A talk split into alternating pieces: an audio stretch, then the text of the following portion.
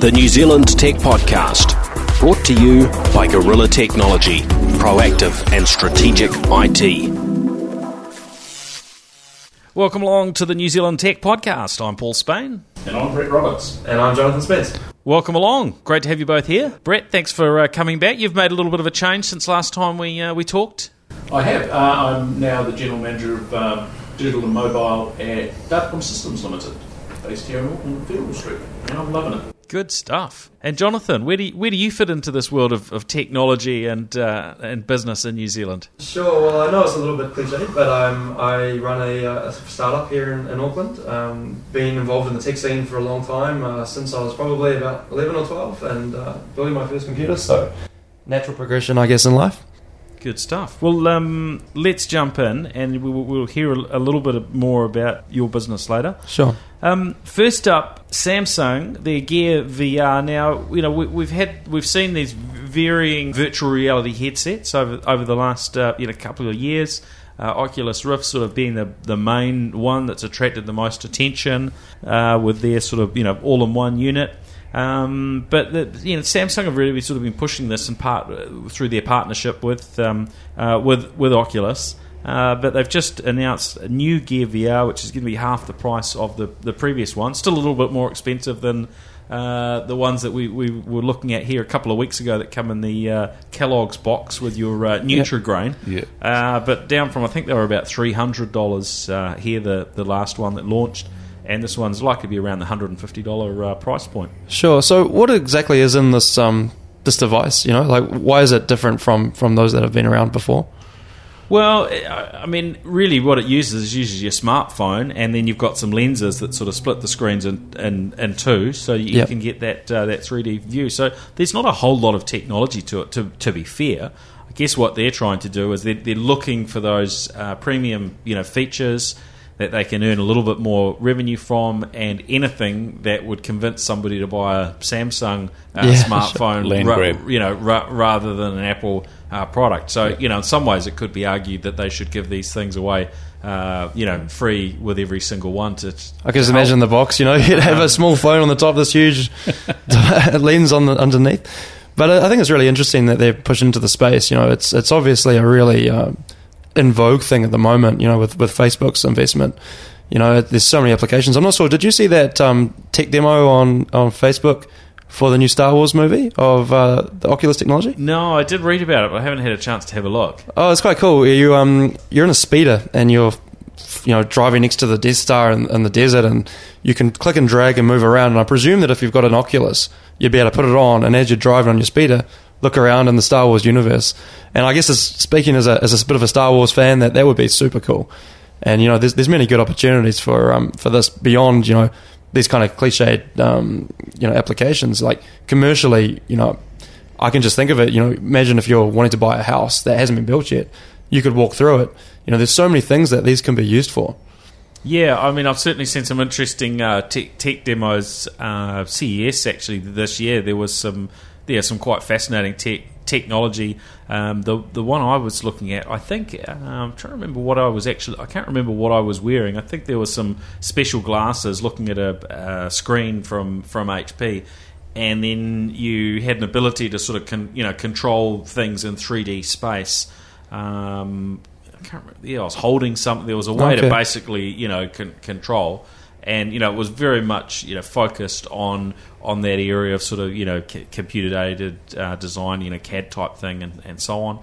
Um, and you know rather than the consumer oriented, which is I guess you know what what we're talking about here, but you know the the consumer innovation often then sort of you know flow, flows back through and brings the price points down, so it becomes much more accessible, uh, you know, for, for business to look at the technology. Yeah. Right? It's an interesting space, right? So um, there's VR, virtual reality, and augmented reality, and and I think both of those will take off for completely different reasons. There's some amazing stuff being done in New Zealand around those. There's um, AUT have a lab where they do some really cool, um, I guess, virtual reality um, stuff. You know, with putting the little trackable dots on people and yep. measuring where they are to within point something of a millimeter in real time, and then rendering all the stuff around them in, in real time. That's pretty neat. It's a company down in Wellington called 8i that I don't know if you've seen them doing some amazing stuff heard in that space, right? Uh, They they're world leaders. That's going to be a really interesting piece of technology. And then um, not really in New Zealand, but sort of as Magic Leap, who are partnering up with um, Weta. Um, and that first demo video of theirs up on YouTube is pretty impressive, right? So the, next year, I think, is the year that the stuff really starts to take off. Everyone's just dabbling at the moment and figuring out what works, what doesn't, trying to flog some phones off. Um, bless them. Um, Microsoft probably stick theirs on the top of um, cornflake packets. Um, but you know, it is going to explode next year. You know, the technology will get cheaper, it'll get better. Um, you know, people will find a use for it. Um, it, it is Yep. going to go nuts. It's I mean, be the huge. application is the critical thing, really. I mean, that's what's going to drive adoption. You know, and it's one thing to have you know computer games and, and you know Star Wars universes that are in these in these devices, but I think it's about also. I I completely agree with you on the on the consumer front, but it's about those commercial applications too. Now, um, move, moving on to something else, which uh, also ties in with smartphones. Um, Vertu, and I'm not sure of the pronunciation because I've Who cares? I've never I've never ever talked to somebody with one of these phones. I have seen one, uh, maybe once, uh, but this was the sort of the high end uh, division of Nokia back back in the day, and uh, they now have a. that was separated out from uh, from Nokia, sort of sold off. Um, they have a new nine thousand dollar smartphone. So Robin Williams had this really great one-liner where he said, um, "Cocaine is God's way of telling you you're making too much money. Yep. A nine thousand dollar phone is God's way of telling you you're making too much money and you're stupid." Good call. Good call.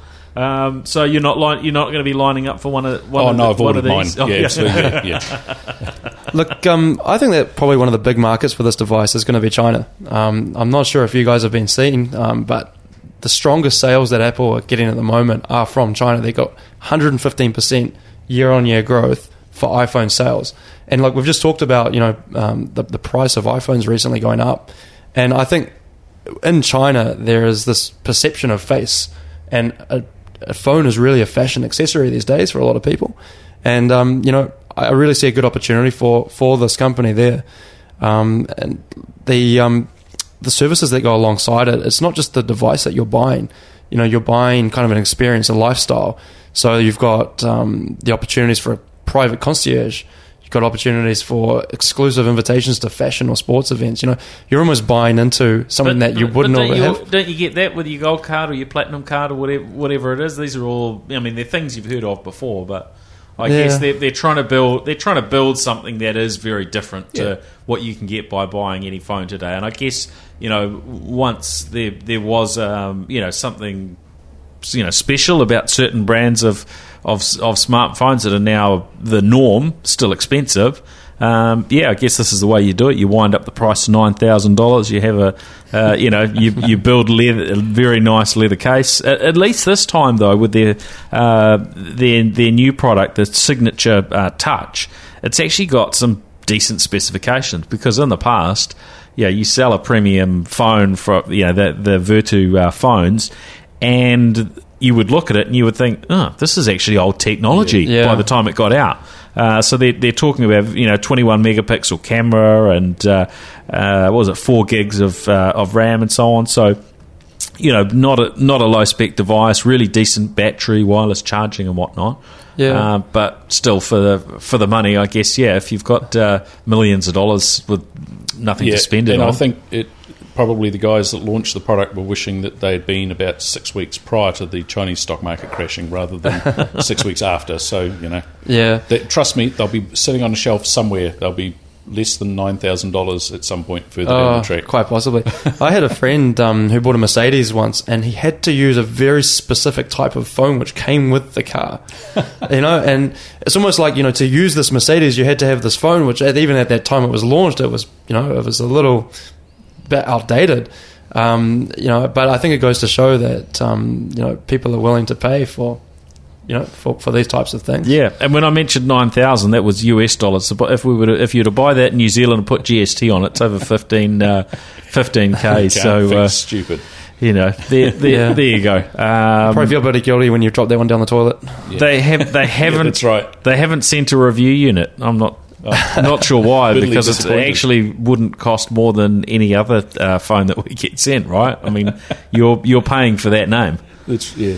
Yeah. It's, uh, it's nuts. Um, now, another Well, they're techno- not going to send you one now. I can guarantee you.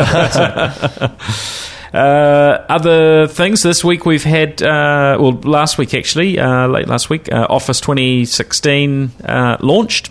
Uh, what was that? I think it was about Wednesday last week. So uh, that's that's now out and available.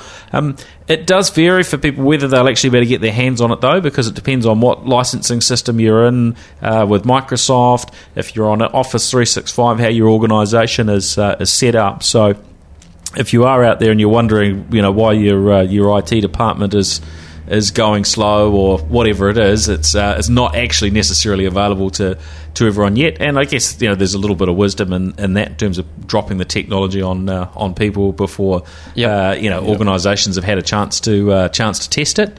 Well, that was Uh, always the reason with Windows 10 having that long term support option, wasn't it? You know, it, I could just imagine the support calls coming into Microsoft, you know, if there was that kind of problem. So it's probably a safe play for them. Yeah, um, but it looks looks like Microsoft have been you know working to just do they're, they're moving to this model, I guess, of continuous improvement, really, which is is how the software industry works now, isn't it? Yep, exactly. And that you know, for that organisation, having spent a few there, years there myself, moving from that releases every three year, you know, massive releases every three years to smaller releases on a far more regular basis is a huge re-engineering um, exercise within the organisation. It's a huge mindset change within the organisation. Um, I remember once upon a time an office launch was a really, really big thing, and now it's probably going to be a large number of slightly smaller things. You know. Well, the question time. then is does that destroy their PR department? They haven't got anything to go to the media with anymore. Yeah, I don't, I don't know. I think um, it, it's interesting when they release new products. You know, some people are, get um, hot and bothered about it. It's a really exciting thing. For some organisations, it's a non-event because it takes them five years to roll out something that's coming out every three years. So they miss a few cycles. So um, yeah, I don't, I don't know. It's um, it's certainly not the big thing that it used to be. God, I remember launching Office 2000 a million years ago, being part of the team, and it was.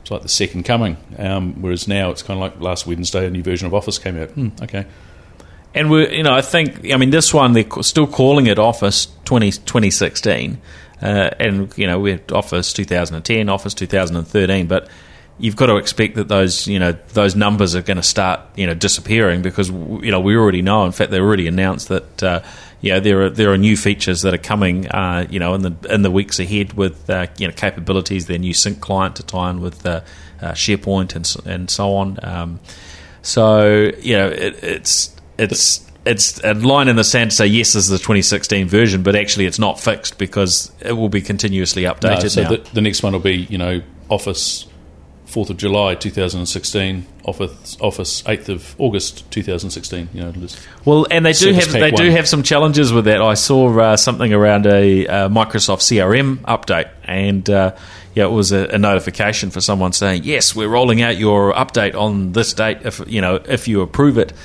Uh, but th they were doing that. It was the you know CRM. 20 you know 15 update 1 and then in brackets was the date and it's the May version which they're now trying to you know roll, roll out in this case in October Yeah. uh, which they hadn't managed to roll out previously. So, you know, they've still got some challenges with bringing their business sort of in, you know, in line with some of the other practices we're seeing around the industry. But that's a huge challenge for them. I mean, you consider how large an organization Microsoft is with the history that they've had. You know, I can I can understand where they're coming from from that challenge. You know, trying to change an internal mindset alone is is a really difficult challenge. You know, let alone that of your customers. So I can appreciate that um, that struggle for them. the, it's the customer part that's the hardest part. Microsoft's a really, really smart company, and, and it can turn on a relatively large dime, maybe maybe a quarter.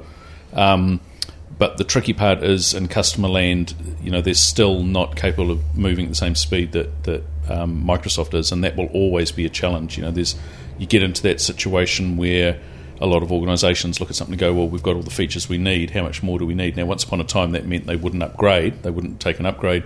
What it means, or could potentially mean now, is when they're using cloud-based versions of things, they get the upgrade whether they like it or not. Now, that gets kind of tricky um, if you've got organisations that you know, particularly something that people touch all the time, you know, Office. If if you're an accounting person and you're using Xero on a regular basis, you get used to the new features. That's just one of those things. When you've got an entire organisation that rock up at nine o'clock on a Monday morning, and you know a thousand people's version of Office appears to have changed, that could be problematic. So, uh, you know, I would imagine that's causing all sorts of interesting conversations back in Redmond about how to deal with that stuff. So how how long will Office 2013 be supported for? Do, do people have to move at a certain point? No, they've got, um, and I can't remember the numbers off the top It's of my usually head. about but 10 years, that, Yeah, you know, including the extended support they've, for most they've got products. a very well documented um, process whereby you know they explain how long something's supported for and how long hot fixes are available, and then when it goes obsolete or unsupported, and it is a long time. It's it's in the field of sort of ten years or so. Uh, but you know, I think what we're seeing now with these sort of updates is they are more gradual than they have been in the past, and there, there are certainly some obvious you know changes in various various areas with Office 2016, but nothing that I've seen too far that you know f- so far that feels sort of jarring, and they're they're more you know more of a positive bit of surprise. You know, you go into Outlook and you go to attach, uh, you know, you want to add an attachment, and you used to having to browse through and find it, and you know, suddenly you go into attach, and it's got this list of all the most recent files you've been working on, you know, right across various cloud systems and local file systems and so on. It's like, oh, oh, and it, and it's right there in front of you, so you just know the features there and you use it. There'll obviously be some others that are maybe a, a little bit more hidden, and uh, you know that can be a challenge. I was looking uh, w- with with sharing our uh, notes with both of you uh, last night, and I was struggling to to find a you know particular way of sharing that I was used to, and uh, you know it, it had just it had just changed in Yeah. terms of where that where that was. It's about the user experience, right? It's the yeah, Um, But I- engineering a consistent, understandable user experience for the most used software product on the planet, apart from Windows. So does that mean that Microsoft might have to turn more towards training now? Um, you know, to help customers who have had this mindset of saying, "Look, here's my product. I'm using it for an X amount of time. I can train my staff on it." Say, "Hang on a sec. You know, we've got to change that mindset of the staff to to really to really be able to, to capture this this market." I- think that side of it's important, but you know the, the software vendors can address that in part by how they put the software together and and you know bringing to the front sort of the the uh, the features that people need, offering them you know online training and training within the product. You've now got this uh, feature within the, the Office bar uh, where it's there's a it says tell me what you want to do and it's geared up so you can just you can actually just type a type a search as we're used to within the browser being able to uh, type a search and that you can actually do that you know straight within the product which I, th- I think is a is a great change Yeah, it's tricky. I, you know, the the usability thing you have to engineer in. If you have to fix it via lots of training and hit the F1 key and other things like that, you probably haven't done the first job properly. Um, And that's why usability people are paid incredibly good money, and they're so rare. You know, that's it's a part engineering conversation, it's a software conversation, it's a psychology conversation, and of course, there's about a million different types of customers worldwide. So, it, it, one size never ever fits all. It's you know, absolute nightmare. But that's always the challenge when you're moving from another product or you're moving customers from another product that they're used to. You know, you're always Yeah. invariably going to get complaints about it. Yeah. You know, someone's going to prefer to do it another way than, than I someone remember else does. when I was at Microsoft, and I used to get all sorts of interesting and abusive phone calls and emails from various people at various times, and you know who you are. Um, but the most interesting change that Microsoft ever did that got me the most interesting email was when they implemented the ribbon, and I had uh, literally people shouting at me on the phone, and I wasn't even the office product manager or anything. I just happened to be the poor schmuck that took the phone call. People got really, really bent out of shape about that. A, you know, a UI change. It was a pretty big one. it was huge wasn't And, yeah, it took about a week. You know, it took me about a week to get used to, and then after that, and I couldn't imagine going back now. Right? Could you imagine going back to hierarchical menu structures? It'd drive you nuts. Um, but boy, there was people that were pretty hot and bothered about it at the time, and they let me know. Thank you. Yeah, and I think you know organisations have to be smart around how they how they implement that. And you know, most of what I heard of people that were upset about it were people that were in organisations that just pushed it out to their customer, uh, you know, out to those that were using the software with with no support, no no help.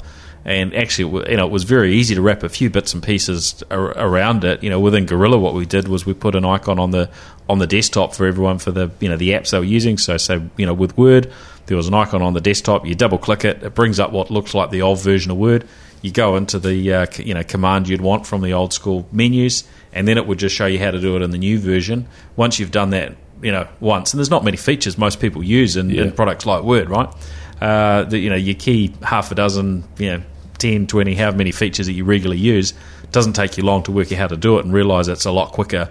Uh, With the new version, but if you didn't do that, and, and you know, it's like really in you the know, deep end. setting Yeah. setting people, you know, out in their car blindfolded. It's uh, it's not a nice experience. foisting software changes onto people. Yeah. You know, um, well, I switched my dad over to uh, Gmail many years ago, and for him, the one thing that managed to, or I managed to, to do, which got him to buy into it, was to put a, an icon on his desktop with a shortcut to Gmail, because that was his big gripe, is that he didn't want to have to log into Gmail as a website and then go and put his password and, and, and username in.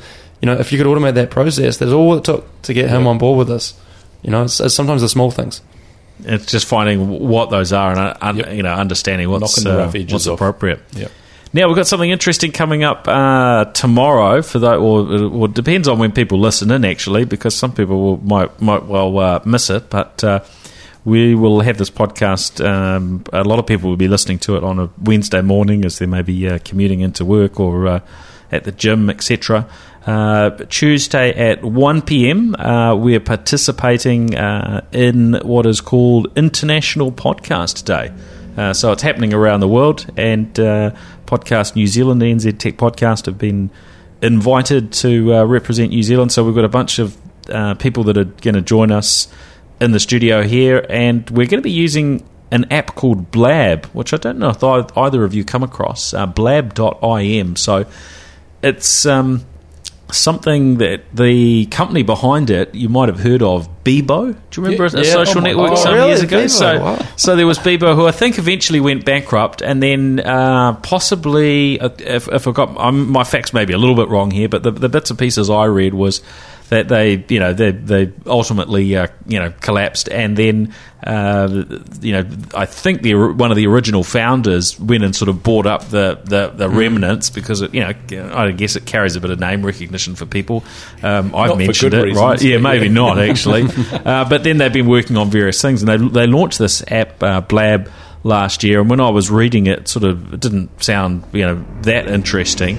Uh, but it seems to have pivoted a little bit since the original uh, development, and now it seems like it's a little bit of a cross between uh, Periscope and Skype. And so, what happened when I decided to try it out over the weekend? You you fire up the. Uh, I was using it on um, on the iPhone um, Success, uh, but then I tried it on my laptop as well, which is what everyone seemed to be running it off their laptops. And it's kind of like this online, you know, chat room type situation. And the screen splits up into four, so you end up with up to four video streams. Uh, but you're broadcasting a little bit like Periscope, so anyone can sort of just come in and, and watch the live stream. But it's more interesting than some of the Periscopes where you got you know just one person uh, chit chatting away, and that there's a, you know there's there's different people can be in different locations for the chats. But I mean, some of them are, are just quite odd. I've got to say, it's not quite as uh, you know focused as some of the some of the periscopes. What, what did you come across so far for? I mean, just, just people sort of sitting, sitting around in varying parts of the world, and uh, you know, came came across a couple of Kiwis. I guess it was that time on a on a Sunday night. Kiwis were awake. Uh, it was probably three or four o'clock in the morning in the in the US. There were people in uh, South America uh, as well, and you know, so there was a lot of discussion going on that I couldn't understand, and they were confused with you know my name being Paul Spain, and they think, "Oh, I thought you were Paul from Spain. You'd understand Spanish. You know, what's wrong with you?" uh, so yeah, there, there was a bit, of, a bit of that, um, but yeah, I mean, just all sorts of just you know things. There was you know somebody. Um, I can't remember where she was. Who was, you know, was was basically doing music for people. So she had a guitar there, and you know, just jamming and so on. So yeah, a bit of fun, but you could burn up a lot of time, and that was what I got from talking to people. Is uh, yeah, people just you know burning hours and hours on on this thing. You know, to Facebook kind of to the you know to the next level because you can just keep interacting and keep meeting people. It's sort of like a virtual bar that you can turn on anytime wherever you are and, and start you know meeting and interacting Really? with people. Uh, but they're trying to use it for a bit more than that, which is why they've uh, they've sponsored this uh, international uh, yeah, podcast day.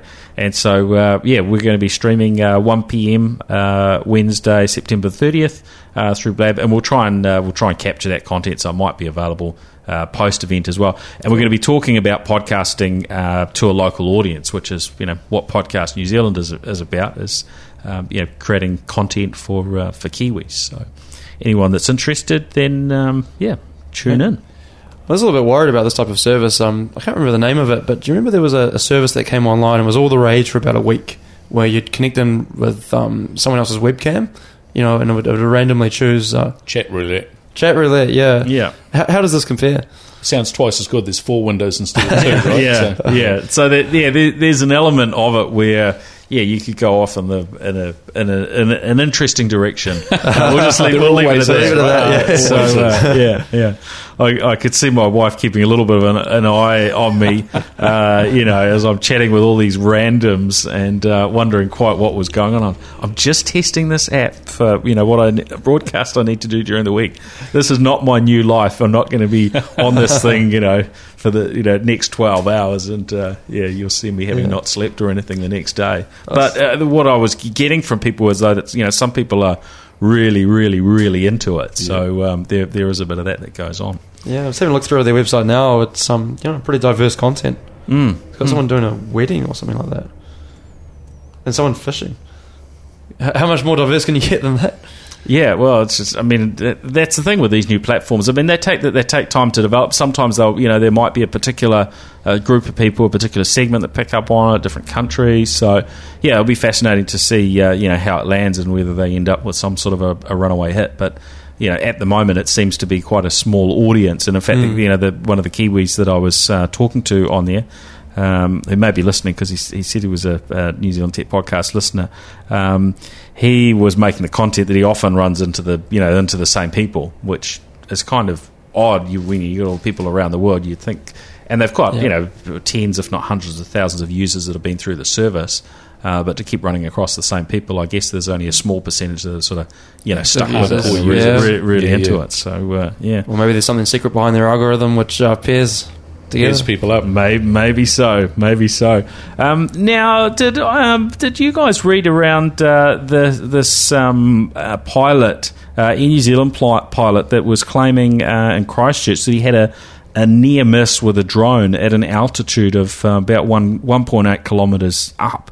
It seems really Um, high, doesn't it? It Like- does. This is uh, fascinating because there have been varying sort of news stories on it. Um, but uh, you know, TV three sort of picked it up and and and uh, um, you know drilled into the the, the fact that. Um, yeah, people in the in the uh, you know a lot of drone users saying, well, that that's really high. You know, this pilot really you know switched on because a the plane would be going really really fast, so you know pretty hard to um, To you know, spot, see a, yeah. a- a Small slow, slow moving little drone, and Yeah. there aren't that many drones that probably would would get up to 1.8 uh, kilometers high, 1800 meters high, or, or commercial six 6,000 if it's a feet. Um, and yeah, it's um, it's You- interesting. I mean, I haven't seen any more reporting to say, oh yes, there is a you know, a, I think it was a red drone that you know routinely flies around you Yeah. know that that area. I think near Kaiapoi. Um, I wonder what um, pilots actually, you know, as a whole think about drones because you know you hear about these stories and you know you seem to get the impression that they hate them, but perhaps you know that it's it's a minority um, within that profession who, who have a problem. Maybe some of them are drone enthusiasts themselves. You know, it, it's hard to say. You know, people will often claim things within a, an agenda. Hmm. And you know, it, it, it just could be that that's what's happened in this case, but it seems pretty unlikely based on the facts of the of the story. Um, but I think it's definitely is a problem, and that's why the uh, the government um, you know made those those new rules to uh, to, to sort of rein that in. Um, but I haven't really heard of, of really any major issues with drones in New Zealand. Um, you guys? so are you are you calling this one out as a UFO? Well, actually, wasn't it years and years ago around Kaiapoi where they spotted? Remember the the shark? no the French pilot that spotted Oh. the um, UFOs way back in the seventies. I'm sure it was around that same area. But I mean, you know, I, I worked at Air New Zealand for years. I worked in flight operations at Air New Zealand for years. Had a lot to do with a lot of the pilots there, and you know, you quite obviously to state the very obvious, but you, you couldn't meet um, a bunch of people that are more concerned about safety and think about it. You know, it's what they're there to do. They don't get paid to you know, fly the plane. They, you know, well, they do, but the, they earn the big money when something goes wrong. You know, so they think about that stuff a lot. Um, and there are people that are trying to figure out how to make these two worlds fit together. You know, commercial aviation, large aluminium tubes scooting around the sky at you know, thousand kilometres an hour, um, and drones scooting around the sky, maybe not 1.8 kilometres up, but you know, one day that'll happen, right? I mean, you know, at I don't know what the range is these days, two, three, four hundred metres for cheapy Well, they're, drones. they're not supposed to fly more than 120 No. metres high, but yeah, it's- Yeah. technically But they can certainly go a lot plenty higher. of morons around, right, with a checkbook. So it, they are going to fly more than 120 metres high. In the States, they've, uh, as you're probably aware, they've implemented firmware in the drones where they physically can't fly um, based on certain GPS Yeah. coordinates, um, which obviously is problematic. But you know, it's maybe not a bad tech solution to a problem of idiots getting their hands on them. If you could enforce that, which I get, you know, the challenge, you know, people buy their drones from all sorts of, Yeah. you know, places. Yeah, yeah, and- exactly. And, and, just go to and so on. yeah, so dx.com or something and buy. But um, interestingly, when I was at um, Callaghan Innovation, there was quite a bit of um, work going on there. Some a couple of guys there doing a lot of work in the drone space. There's a huge amount of innovation happening in New Zealand around. Um, particularly commercial grade drones for filming and farming and all sorts of other things. Um, and some of those um, drone manufacturers and, and innovators and, and pilots and things were running into civil aviation issues. The really neat thing was that the civil aviation people were a couple of floors up from Callaghan Innovation in Wellington. Yep. So they literally just had to jump in the elevator and go upstairs and start talking to the CAA guys about what the problems were. Brilliant. And cut through a whole lot of the red tape really quickly to get some really smart changes Yeah. made.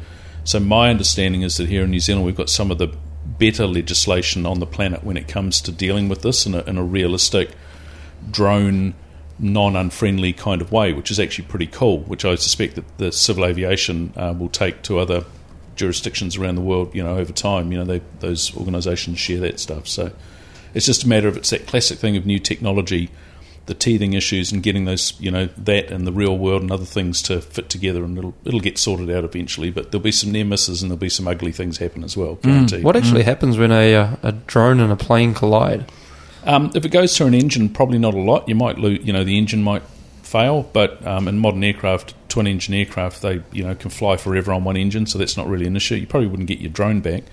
Um, going through a windscreen or something, you know, hitting something that hard at high speed to hit a windscreen could um, break the windscreen or crack a windscreen, but so can hitting a a bird or a you know, and I mean you- you've probably seen some of the bird strike photos, right? of Well, this is impaled could, could in- be a bit more solid than a than a bird in some you know Yeah, some cases pretty- with some of the more you know commercial Yeah, you know an, an engine an engine you know especially Yeah. if it's uh, you know not just an electric one but a you Yeah. know a combustion engine Sure. uh, hitting your windscreen might not be uh, Yeah. might not be ideal. yeah. So um, How much do those things weigh? drones. Yeah. Oh, they vary a lot. I mean, the, the cheap ones that you go and buy at Dick Smith might weigh, I don't know, a kilogram. Wouldn't weigh too much more than that. And the big things are, you know, much, much more than that. Lots more motors on them. But you know, I mean, realistically, drones can be can be any size, right? Yeah. And and uh, yeah, some of the ones I remember seeing at uh, one of the uh, museums in the in the US, the uh, was it the Flight Museum in um, Smithsonian one in uh, in, in, in DC, yeah. And uh, you know those are the big military ones that are that are there to take people out. So, Actually, that's uh, that's a good point. The other thing too is that you know I'm thinking um, multicopters or quadricopters, but of Mm. course there's a lot of them are fixed wing and that sort of thing. You know, um, different different size, weight, speed situations. So but they all fall into that sort of un, unmanned aerial vehicle, uh, you know, category. Yeah. And yeah, longer term, we're likely to see a, you know, a whole lot more at that commercial end of the scale. So it is it is Yeah. important that you know we have those guidelines and can keep developing them. And uh, you know, hopefully that's an area where you know New Zealand can be in, you know involved in from. Uh, you know what it brings back to New Zealand in terms of you know business and productivity benefits, whether it's out on the farm or whether it's actually you know producing the technology to export around the world. Yeah, yeah. It's it's that classic thing with technology. There's always there's a huge upside. Um, there's potential downside when you've got people with too much money and not enough smarts. Um, all sorts of things can happen, but like Vertu cell phones, really, you know, it's the same. Could be the same people. Um, now we've heard just in, in the last few days around uh, two of the sort of telecommunications uh, companies in the region that are uh, looking to uh, to merge fairly soon. So uh, Vocus and M2 Group, and of course M2 recently bought up a bunch of um, um, assets within uh, within New Zealand in terms of. Uh, um, CallPlus and uh, Orcon and, and, and Slingshot and so on. Uh, and then we've got Vocus who bought uh, MaxNet and FX? Uh, yeah, FX Networks. Um, so basically, we're, we're seeing the you know the coming together of a you know a whole lot of smaller uh, you know telecommunications entities into uh, uh, a bit of a behemoth, really. Th- you know, three billion dollar. Uh, organisation, presuming this uh, this goes ahead, which is. Um, I can say a few years ago I was out to um, to order some data center space, Mm. and I remember the choice came between MaxNet and Orcon. mm, And if I think about it now, well, the the, ch- the, the differences won't won't exist anymore. You know, they'll be the same company. They'll be Vocus. You know, I think the speed at which this consolidation of the market has happened has just been mind blowing. You know, it's almost like a new uh, news release every couple of weeks. Yeah, well, they're going to be the, in New Zealand. They're going to be the number, the third largest uh, telco, and uh, fourth in Australia. And so, you know, really, that, that I mean, we've we've seen the sort of the the vacuuming up of, uh, you know, so many of the smaller companies, and there there isn't really much sort of. Uh, uh, size and scale below that uh, within the within the local market, you know, lot, you know, well, a bunch of smaller companies, but you know, I'll be curious how that will actually work out for those other players. Well, it's quite an interesting time, isn't it? I, I would imagine for some of those smaller organisations, it's kind of um, be acquired or die. You know, they must be in, in that sort of space, and I'm sure that those large telcos know that. You know, and push them pretty hard price wise, etc. But it is, it's kind of vacuum them all up, join them all together, and they're just buying customer base, right? I tell you. Um, you know, Seeby Woodhouse, right? He's a really interesting guy to talk to about that whole phenomenon of just, you know, acquiring customers, the importance of doing that. And he's also, you know, in that space where there's all of this acquisition going on, all of this consolidation, and, and very much a um, everything's kind of um, dropping down to the lowest common denominator. You know, it's very hard to see any differentiation. I think he's done an incredible job with Voyager, stepping back into that space and, and building a business that's differentiated and, and you know um, has some um, presence in, in a in a highly crowded, highly competitive space. He's got a real knack for that. Yeah, yeah. He was uh, last time he was on the on the New Zealand Tech podcast. He was uh, you know talking about how he he had started moving into uh, offering uh, residential internet Yeah. services. Uh, you know again. And uh, yeah, it looked like he had a had a good approach to it, and you know it'll be, it'll be curious to see uh, to see how that goes. But you know, as these other brands sort of disappear, which is I think what we will see, you know, it doesn't make sense for uh, you know for even M2 without without the merge with with Vocus to have uh, so many brands, and you know we're very much likely to sort of see you know Orcon and Slingshot and whatever else that, that, that there is within the group sort of uh, you know end up being a, you know a much smaller number of uh, of brands. I would Yeah. think over Do you over, think over um, time. that there will be more regional brands because the UFB kind of allows that to happen now? You know, with the, the breakup of the different regions and, and how you service them, etc. So at a technical level, and like for example, in, in Tauranga, um, I noticed on the Geek Zone website, there's always that guy from Full Flavor who's out there posting, and um, you know they have more more of these smaller regional ISPs that, that will sort of pick up that niche space. Yeah, I mean, I guess they've existed for for a while, and there's always room for for niche players. It just it'll come down to whether it's you know can be profitable for them to be a business, and they have to you know generally rather than sort of racing to the bottom with the cheapest prices, they've got to you know offer something else to make it profitable because there's not a huge amount of margin in providing uh, you know internet services, right? So uh, you've got to have extra bits and pieces you can sell, and you know then you've got the the um, the likes of uh, Trustpower who have you know jumped jumped into uh, that that space, and certainly in, in Tauranga where, where they're based, and they've you know they're the the the main seller of uh, you know retailer of electricity, uh, you know scooping up internet services and offering those sort of very cheaply. Uh, it does it makes it hard for these these other uh, you know players that are actually um, you know, don't have the sort of the resources or the deep the deep pockets to sort of subsidise their services. Well, the question is, is: Is an internet service now a commodity? You know, do we treat it the same as we treat power or treat water? You Yes, know, I think the answer would be. I, it's ones and zeros, right? Who moves my ones and zeros the fastest and the best? The only thing that stops anyone switching, I think, these days is um, laziness. Just, it, you know, oh, it's a bit of a Or hassle. contracts. Yeah, or contracts, but even then, you know, that they're still there. They'll disappear over time, you know, a bit like um, some of the cell phone things have as well. You know, it's not as hard as it was to switch providers.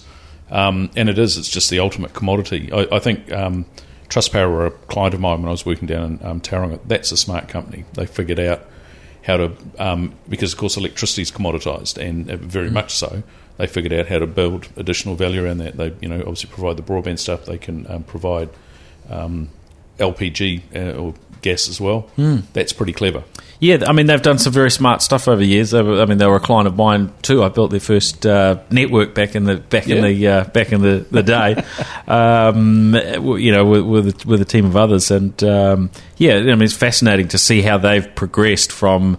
Uh, you know what was a, a small and very you know untechnological uh, company to uh, you know to, to being very very innovative. Um, you know as as have most you know businesses of their sort of scale within within New Zealand have had to completely transform them themselves in so many ways. Maybe we'll ways. see Spark selling electricity and natural gas. That could be the next thing for them. If you Well- didn't know better, you'd think they would already. Well, They've probably they got a business division tucked away somewhere doing that. Just- I'm, I'm sure they've already, you know, they've already considered it and uh, and and done the numbers, and uh, you know, they don't like anybody, uh, you know, treading treading on their toes. And if there's a way to make a uh, make a buck out of it, then um, they may well be in that space. Uh, what else have we got, um, Jonathan? I'm actually quite keen to hear a little bit about Xtracta, which is um, which is your business, and uh, yeah, we, we were chatting about uh, what you were up to. When was that? Probably a month or or, or two. Yeah, I think so. Uh, back, and uh, we, we were at um, the the Geek Zone uh, meetup event. And that was where I bumped into you, and I hadn't come across you before. But uh, you've got a, a fascinating uh, business. So I wonder if you could sort of fill us in a little bit of what you're yeah, up to. sure.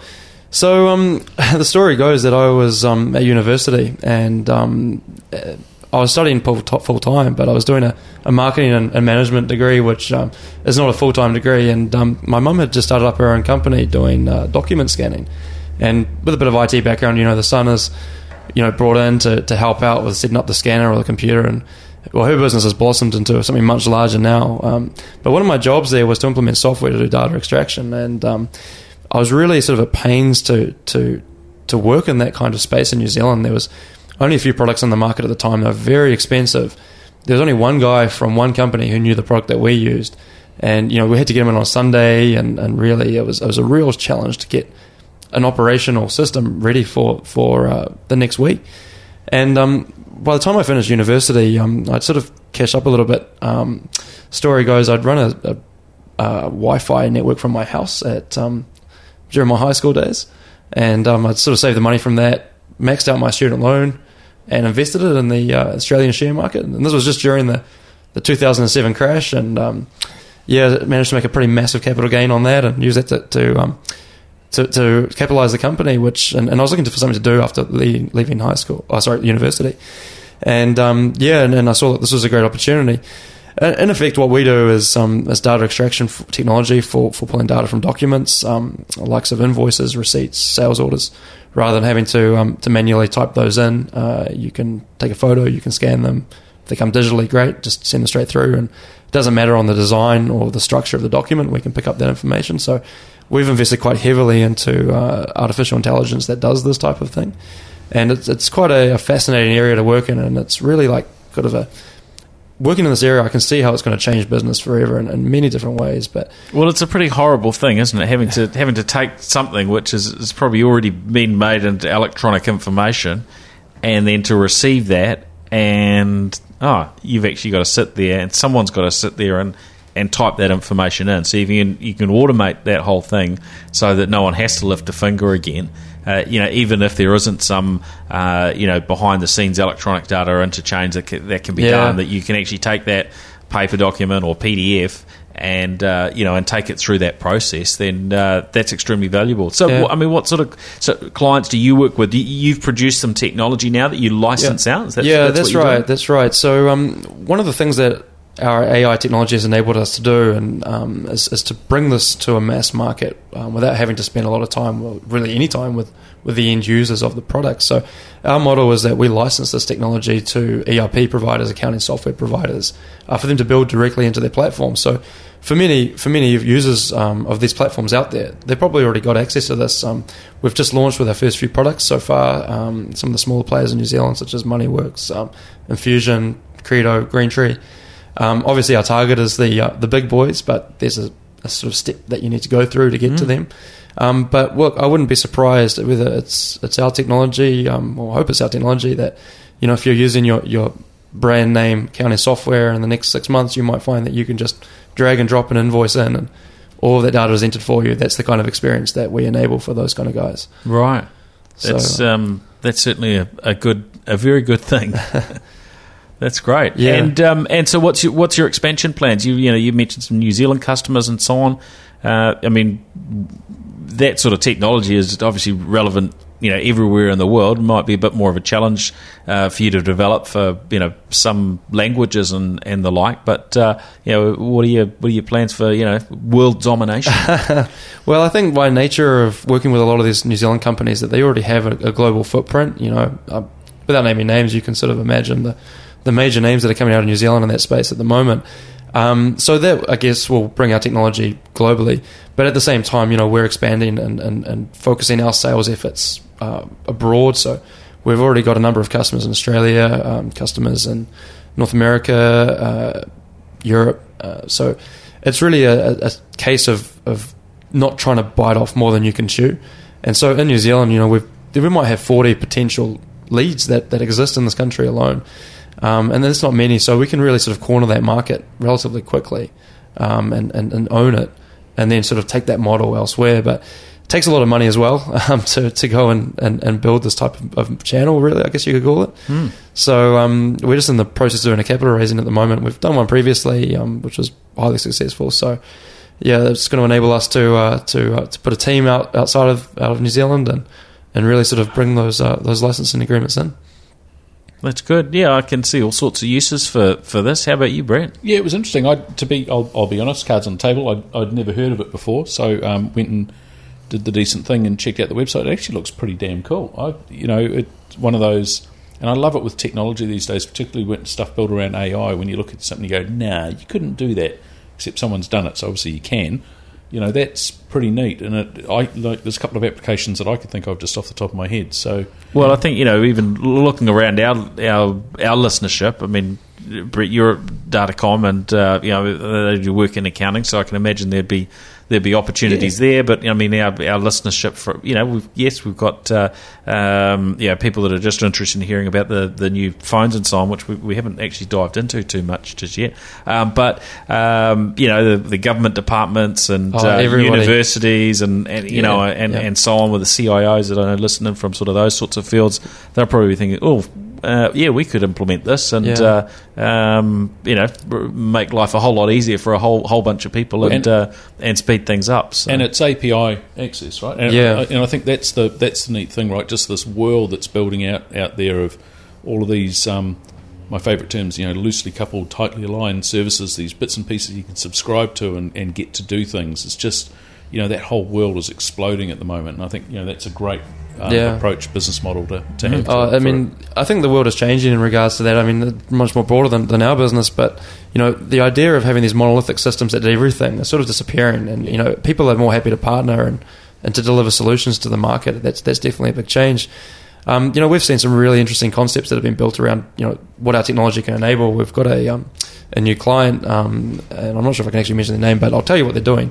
Um, the idea of their business is to they, they'll connect into your, your Xero or your MYOB, pull out your, your kind of expenses for things like uh, water or electricity and uh, telephone, etc.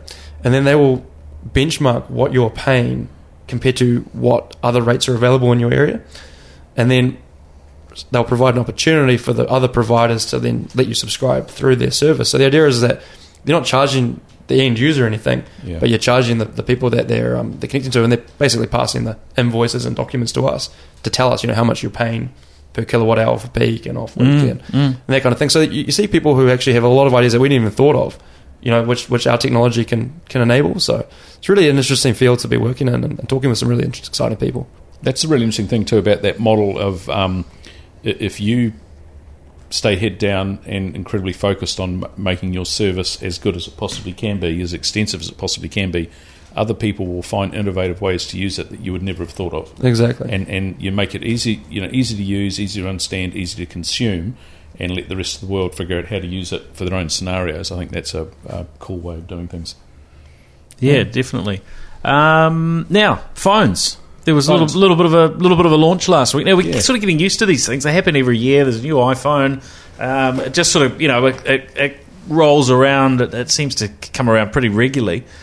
Um, It has got- to to keep the Apple shareholders happy. Well, it's interesting. They should be very happy at the moment. They should be. We've got these new releases. We've heard what was it, 13 million devices that were sold. Uh, you know, just over over the launch weekend, which is a you know pretty astounding number when you mind-boggling. when you you know break that down in terms of you know starting price around 650 US uh, dollars per per handset. So you're sort of talking you know, uh, certainly in, in New Zealand currency, um, you know, way over ten billion, uh, you know, dollars uh, uh, transacted in a Yeah. very very short space of time. Do you guys remember what the price of the original iPhone was when it launched? I don't think the price has actually changed no, I don't think it's massively in rec- in recent years. Maybe when it when it came out, it was at a lower at a lower price point, but then they they started adding sort of you know higher storage options and so on. I think it started maybe with with what eight gigs um, of of storage, uh, but certainly in recent years.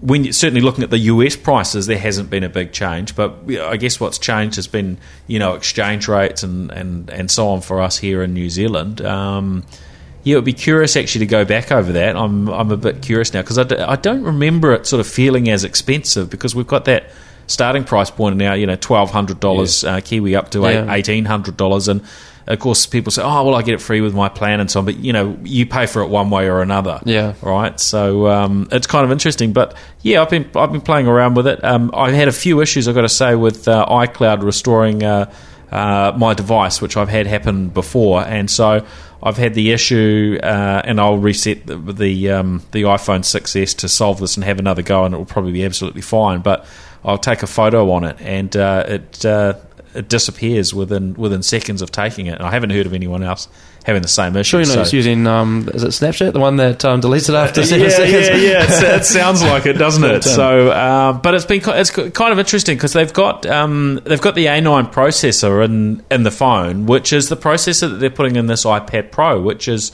you know they're, they're, they're touting is you know faster than uh, you know lots of laptops on the market, and that's that's the chip that's actually Yeah. now sitting inside of phones. So you're carrying a very very powerful piece of technology in your Yeah. pocket. with it. Interestingly, it's um, also got that co-processor that sits alongside it, um, and that's going to be uh, sort of enabling certain applications to run much more efficiently. And, and that's sort of how Apple, are, even though it's got a smaller battery, you know, this is how Apple are selling it as being a, a longer-lasting battery too. And I, I read one of the features that it, for example, enables is for AI um, Siri to be on all the time yeah, which you know you used to have to hold the button down. So, you know, it's, it's these small things with, that that change in the product which can actually make a big difference. yeah, It's quite interesting, isn't it? You know, you, a few years ago, if you had said to people, "We're going to give you a device, and you'll have it with you at all times. It will listen to every word you say, and it will actually understand what you're saying, and it will relay it back to some large multinational company headquartered in California." People would have said, "No way, Jose!" And now it's like, "Oh, give me one of those." It's Yeah. incredible. With, know, with, the with no thought to No, actually what's happening, what's going into all those meetings, and Yeah. and The- you know so on. The privacy and the security um, issues around that are just monumental. It's absolutely incredible, and no one's batting an eyelid. So, oh, I, want, I like the rose gold one. I'll get that one. Well, and, and it does it does look quite nice. I'm not sure if it's quite for me, but um, I've, think it's I've, you all over. I've, I can- I've had the case on it, so uh, so it's not quite so obvious. um, but uh, you know, we we um, will you know try out whatever is whatever's new in the market, and um, yeah, it's it's what's new this week, and um, yeah, it's it's quite interesting. The bit that I found interesting was what was called Force Touch and is now uh, 3D Touch. yeah. And uh, this is very much uh, Michelle Dickinson's area. In fact, she gave an explanation, on, I think, on one of the earlier earlier Yeah, podcasts, didn't yeah, she? We, we, we Yeah, had you on, Brett. And uh, you know, some you know quite interesting sort of you know science behind how it works. Uh, but uh, you know, I've been trying that out a little bit, and you can see how that will just become the norm that we'll get used to. That we've now got uh, these pressure sensitive uh, tou touch screens. And yep, there's not a, a million uh, benefits to it just yet, but I'm I'm getting quite used to just as we've got used to having a uh, a second button on our mouse and being able to right click and, and do things very quickly. It gives you that type of uh, that type of capability. Uh, you know, for instance, I'm just looking at the home screen on the um, the 6S Plus at the moment, and uh, you know I can uh, push down on email and you know jump straight into a search or a new message, etc. You know, very much similar to what we're used to with a with a right click. And so they've got this sort of two layer thing that they're calling peek and poke. Uh, so um, I think that's really quite an innovative thing. You know, like it's again, it's one of those small things that you'll you'll notice using it on on a day to day basis. You know, like opening your email client to then open an email. Sure, that's not a, an arduous process, but by the time you've done that a thousand times, you know you've actually you've wasted a lot of time there. You could save. And I guess the, the difficulty on a on a device like a mobile phone is just you know it's such limited um, and uh, so limited in terms of you know what user interface you can have on it. You know, you've got fingers and that sort of it. Um, yeah, it's a. Um, I think it's really it really is quite a, a change, and um, I can just imagine the Android devices just trying to catch up on with this. I'm, I'm not sure. Do any of them have that capability now? Um, Huawei announced something with a, a Force Touch, um, but it's it's so new that I think they're probably still trying to work out how to do it. Uh, it's not wasn't in the demo device that I've seen uh, personally, and the problem is is that they don't own the whole ecosystem, right? Yeah. So you know, with Apple, they can they can line it up and make sure that you know developers come on board, and you know we've already seen Twitter, Facebook, Instagram, you know, a bunch of others that are already supporting it right from the get go.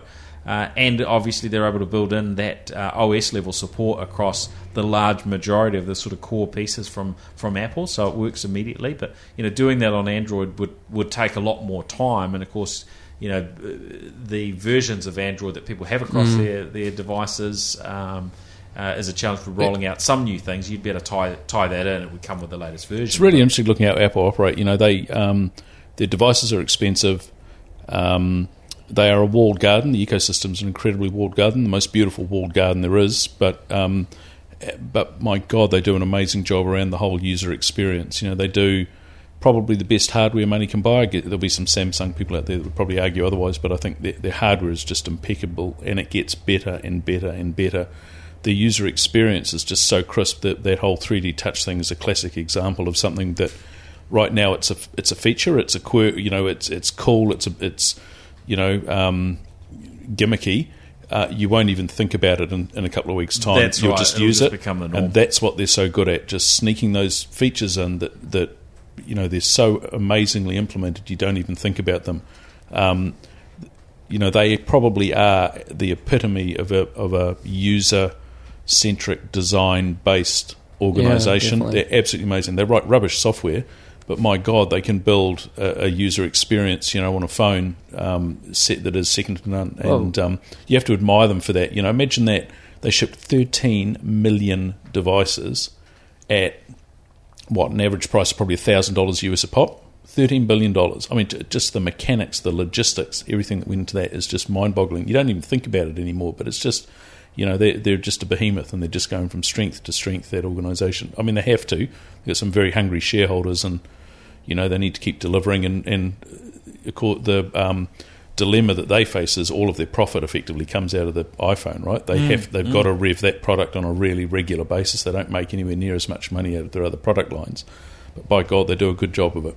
You know, Well, they're the ones who built the whole smartphone industry, really. You know, Well, shouldn't we if- have I smartphones mean, before the Well, no, original? look the- back before the iPhone. Yeah. uh, Actually, the interesting thing is, no, they didn't. There were smartphones before the iPhone, but what happened was Microsoft got um, quite complacent. They owned a big chunk of the market. I mean, what, 60, 80% market share of smartphones. sort of between them and BlackBerry, It wasn't it? was, yeah, exactly. And and they um, it kind of turned into this duopoly, and um, you know, Apple came along and released a phone that actually cared about the user, and it was built around the user experience, and kind of leapfrogged everything up um, to a new level. And you know, I mean, Ballmer deriding them um, mercilessly, but um, it would would appear in hindsight that he wasn't particularly correct on this point. No. Um, you know, and, and look at where they've gone, right? Absolutely incredible. well, you know, they've, they, built, they've built the, the world's most profitable business. a- a- absolutely, more money in the bank than any other company, and not necessarily all onshore in the states, but you know, I'm sure they'll figure that out at some stage. But yeah, So what's the next thing coming out of Apple then? Because you know they um, they've obviously Well, got to have some know, new got- products and new ideas. We've got that new Apple TV. Yeah, that the looked i- pretty the cool. The iPad Pro. So there's, there's going to be some interesting things, uh, you know, coming through. But you know, I think what they've got here is a as an update that, although you know, externally the only change is that uh, you know ro- rose gold one, which you know I was calling it pink to start with, but it's actually it's not too bad a colour. Uh, it's not my colour, but uh, you know, yeah, I think it's uh, designed for the other gender. yeah, they're, you know they're mixing it up a little bit, and um, you know that that's fine. Um, but yeah, in terms of what's going to make them their next, you know, hundred billion dollars, um, Electric vehicles. that will be that will be Really? well. There's that's the rumor, isn't it? That's what Yeah, we're, fair. that's what we're told is that they're going to be a, Trebling a, the size of the team, apparently. an automaker Yeah. um, by what is it, 2019? Yeah, It's not far away. It's uh, yeah. We, should, we should have a conversation on that topic one night. That's a fascinating field. Just as an aside, I'll tell you what will be interesting is um, Microsoft releasing the Surface 4 sometime next month, I think. Yes, that well, that's uh, next week, so it's Is about it? a week away Oh, before we see the announcement. And uh, the the rumours that I've sort of been picking up um, around the world are indicating that will be available around the beginning of November. Okay. Um, so there'll be there'll be an announcement about a week away, and then uh, in about uh, in about a month we'll start seeing those um, those arriving. So yeah, for those that are trying to get their hands on the Surface Pros three, which have, have been selling like hotcakes Yeah. from what I can tell. Uh, the most recent thing I heard was that they're very hard to get stock of, of some of the products in some markets now. Well, that goes to show the differentiation between Apple and uh, and Microsoft, doesn't it? You know, if Apple can get 13 million units out in a weekend, and Microsoft struggle to keep up with the Surface. Yeah, yeah. It's, um, so yeah, the, I mean, there's definitely some interesting times ahead. And I think there. Yeah. I think you're exactly right. I think there's. It'll be a really interesting battle. You know, um, Apple are pushing really hard into that enterprise space with the, um, the new iPad um, line. Um, Microsoft do pretty well in that space. The Surface is a pretty well respected machine. People I know that have got them like them. Um, new version coming out, so it's game on again, which is great. Good. All right. Lots, lots to watch. Well, thank you uh, both for, for joining me here on the New Zealand Tech Podcast. Uh, where do we find you, Brett? Where are you online? Well, where am I online? Oh, I'm, I'm on Twitter. I'm Brett Roberts on Twitter, which is quite handy because that's my name. Um, I'm on Facebook. I probably, I don't know if you want to find me on Facebook, I'm there. I'm on LinkedIn. Um, and yeah, I'm at Datacom. So if you want to find me, hit me up and I'll buy you a coffee. Excellent. Always happy to have a coffee with interesting people. Good stuff. Thanks, Cool. Brett. Yeah, Jonathan. um, look, I say I'm a a real convert about LinkedIn. Um, I say I hardly use Facebook, but I'm on LinkedIn a couple of hours every day. So um, drop me a message. Keen to catch up. That's great. That's great. When you can track me down on the on the same things. If you are adding me on LinkedIn, always nice just to have a little bit of an intro rather than a, a straight ad if you don't uh, know me. Uh, because you do, you know, you guys, are, I'm sure, Yeah, experienced yeah. Is that why you wouldn't add Lead me? generation marketing. yeah, sorry about You know that, what it's Brett. like. Uh, yeah, I was thinking, who's, the, who's this strange character? um, always helpful. Uh, Facebook. Uh, I've recently got the big tick on Facebook, so, uh, Oh, have so so I feel much more important now. Uh, um, Oh, I'm quite envious. um, and and on uh, and on Twitter. So very easy to find uh, Paul Spain across those networks. And uh, you can find our uh, our podcasts at podcasts.co.nz.